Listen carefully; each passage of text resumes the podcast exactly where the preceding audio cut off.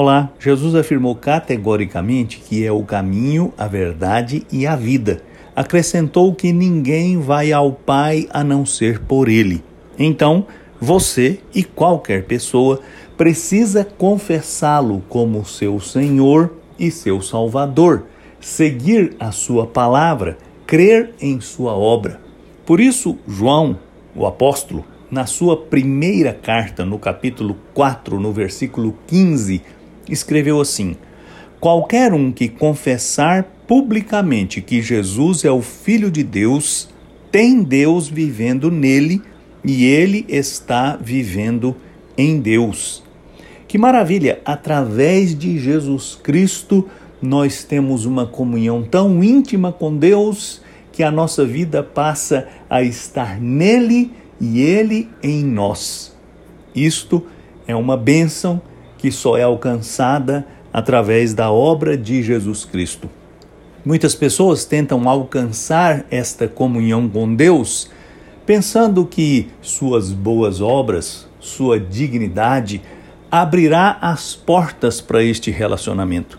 Mas qualquer de nossas obras ou atitudes estará muito distante do padrão de Deus, pois Ele é santo, pois Ele é justo ele é perfeito e nós, pecadores, imperfeitos, injustos.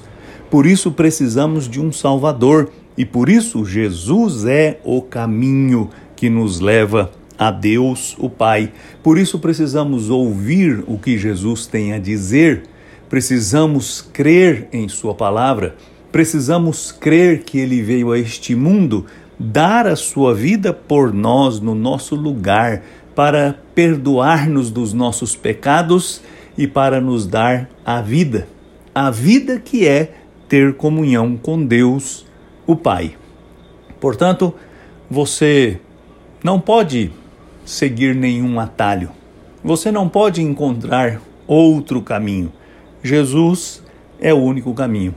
Então, ouça o que ele diz, creia nele, entregue sua vida a ele e viva Viva com Deus e Deus viverá com você. Eu sou Agnaldo Faria, pastor da Igreja Presbiteriana da Moca em São Paulo. Vamos orar. Ó oh Deus, eu te agradeço de todo o coração porque o Senhor enviou o seu Filho Jesus Cristo para se reconciliar conosco e através dele termos comunhão contigo. Muito obrigado por este privilégio e eu te peço, dá-nos a graça de crer e entender esta mensagem maravilhosa. Eu te peço em nome de Jesus. Amém.